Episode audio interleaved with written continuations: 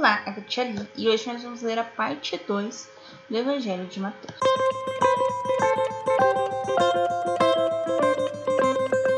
Bem-vindos aos Novenáticos Kids e hoje nós vamos ler a parte dois do capítulo vinte e um do Evangelho de Mateus. Estamos unidos em nome do Pai, do Filho e do Espírito Santo. Amém.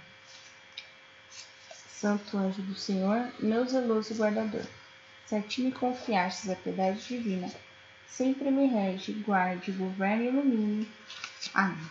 Estivemos unidos em nome do Pai, do Filho e do Espírito Santo. Amém. Muito bem, então nós vamos ler o capítulo vinte e um, no versículo, a partir do versículo dezoito. A figueira amaldiçoada.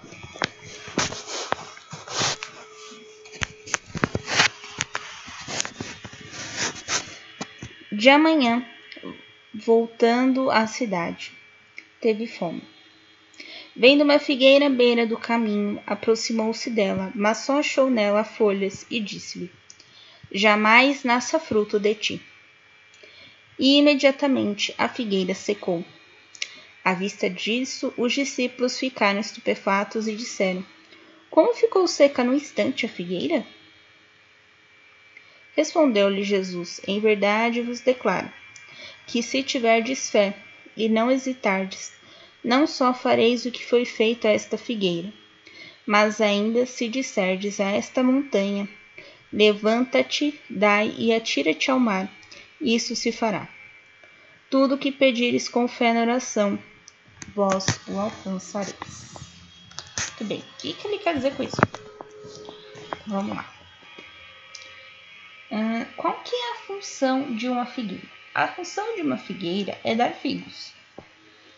E quando a figueira não, não, não dá mais figos, né, significa que a figueira está doente, tá? Ou que a figueira ainda não está pronta para dar figos, mas essa figueira que ela estava doente. Então, Jesus, né, vai lá e fala: se você não deu mais figos, também não, não precisa mais dar nada. Né? E aí a figueira morre. Na verdade, na verdade, a figueira já estava doente, já estava morrendo. Então, Jesus só fez ele acelerar o processo, né, para a figueira morrer mesmo, né? Então, muitas vezes a gente vê pessoas, né, que estão muito doentes, muito debilitadas, né? E elas não estão mais exercendo a função delas, né? Que é evangelizar, que é levar uma palavra amiga para alguém, né? Ou, através da doença dela, alguém se edificar na fé, enfim. Não tá mais fazendo isso, né? Quando a gente fala que a pessoa tá moribunda, né? E, ou o outro fala não desencarnou, né? Não gosto muito dessa expressão, mas é a pessoa tá, não vai, não vai. Então Jesus chega e já fez sua missão, ok, já entendi.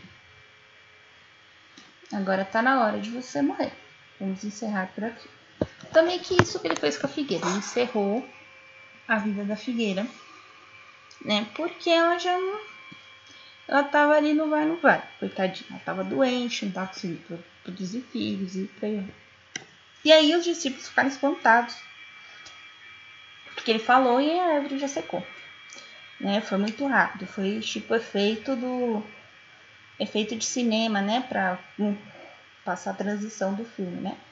A árvore pega, seca, depois ela já tá cheia de florzinha de novo, daqui a pouco tem neve, daqui a pouco não sei o que, pra dizer que passou o tempo, né? De repente, a árvore que estava lá no, no outono secou do inverno.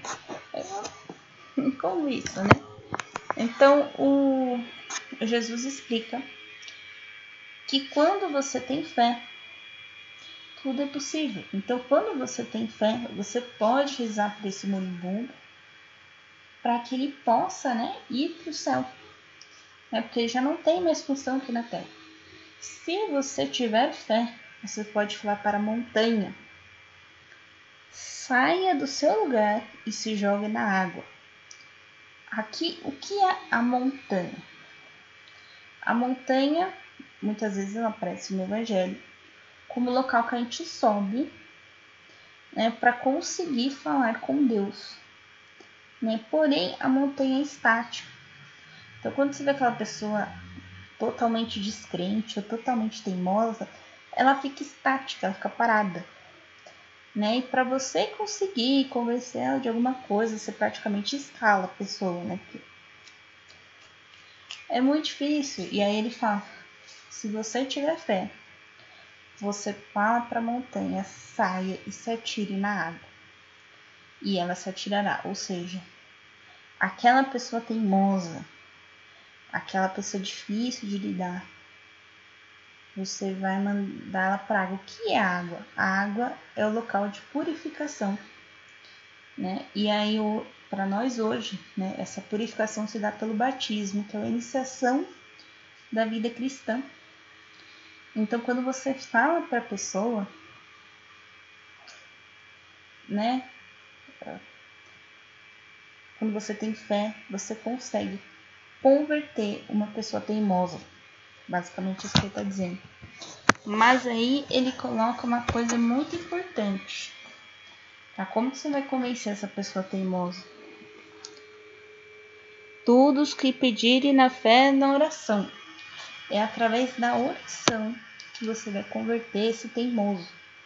Tá? Claro, você vai tentar levar um pouco da palavra e tal para a pessoa. Mas não significa que é o que pessoa vai, como eu vou dizer, a partir daí que a pessoa vai se converter, né? Então, você vai, pode ir trabalhando, claro, mas de uma forma amiga, né? A dose homeopática, né? Mas na sua oração, não. Na sua oração você faz com fé, com muita confiança que, né, essa montanha irá ir para o batismo. Muito bem. Então vamos ler mais um e aí a gente encerra. A autoridade de Jesus. Versículo vinte e três. Dirigiu-se Jesus ao templo e, enquanto ensinava, os príncipes, os sacerdotes e os anciãos do povo aproximavam-se e perguntaram-lhe: com que direito fazeis isso? Quem te deu autoridade? Respondeu-lhe Jesus: eu vos proporei também uma questão. Se responderes, eu vos direi com que direito eu faço. De onde procedia o batismo de João, do céu ou dos homens? Ora, eles raciocinavam entre si: se respondermos do céu, ele nos dirá: por que não crestes nele? E se dissermos dos homens, é de temer-se a multidão, porque todo mundo considera João como profeta. Responderam a Jesus: não sabemos, pois eu tampouco vos digo. Retorquiu Jesus: com que direito faço essas coisas? Muito bem, então a gente vai encerrar aqui. Tá, então qual é a autoridade de Jesus? Hoje nós sabemos que a autoridade de Jesus vem de Deus, ok. Mas, olha só. Se ele falasse, vamos voltar, né? Se Jesus falasse que a autoridade dele vem de Deus, né? Ele estaria passando por cima, vamos dizer assim, da hierarquia do templo, tá? Então, se ele falasse que algum rabino ou algum sacerdote deu essa autoridade para ele, né, estaria totalmente errado e comprometeria esse rabino, esse sacerdote, enfim. Né, só para pensar assim na lógica aqui dos, dos que estavam fazendo a pergunta, tá? Claro que nós sabemos que a autoridade vinha de Deus. E Jesus, né, para não responder isso, ele faz uma pergunta: da onde veio o batismo, né, de João? Do céu, né, ou dos homens. Então, também sabemos nós que veio do céu, que veio de Deus, porque João Batista era um profeta, o profeta que veio preparando o caminho para o Messias. Isso nós, nós sabemos. Mas os estudiosos lá da época ficaram se perguntando: se a gente falar que foi do céu, vão perguntar por que a gente não, não cremos no João Batista, né? E deixamos ele ser sentenciado à morte por Herodes. Se a gente falar que foi dos homens, aí as pessoas que acreditaram no João Batista como profeta vão cair em cima da gente. Então aí eles falam: não sabemos, né? Ou seja, não tem como eles responderem uma coisa, vamos dizer assim, eles não julgaram, né? Ah, e eles realmente não sabiam, né, da onde teria vindo é, esse batismo de João Batista, porque dizer uma coisa era reconhecer João Batista, dizer outra era não reconhecer João Batista. E aqui Jesus faz a mesma coisa, né? Porque se eles respondessem que vem do céu, né, Jesus ia poder falar que Deus me deu essa autoridade. Se eles respondessem que vem da terra, aí ele podia falar: então, foi aquela multidão ali, ó, que começou a me ouvir, né? Ou alguma coisa do tipo, né? Mas Jesus sabia que eles não tinham resposta. E aí Jesus deixou eles sem resposta, né? Mas tanto a autoridade de Jesus quanto a de João Batista vem dos deuses, vem dos céus. Só que aqui os sacerdotes, né, que não tem essa intimidade, né, que João Batista teve com Deus, que Maria teve com Deus, né, já com uma fé fraca, vamos assim dizer, eles não conseguiram responder essa pergunta, porque eles não reconheceram Deus, nem João Batista e nem Jesus Cristo, porque se tivessem reconhecido, não fariam a pergunta a Cristo e saberiam responder a pergunta de Cristo. É basicamente isso. Complifuso, não é mesmo? Então, qualquer dúvida, manda um e-mail pra gente, os novenáticos arroba gmail ponto com.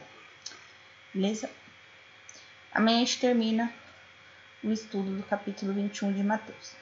Um beijo, um abraço, que a paz de Cristo esteja convosco e o amor de Maria.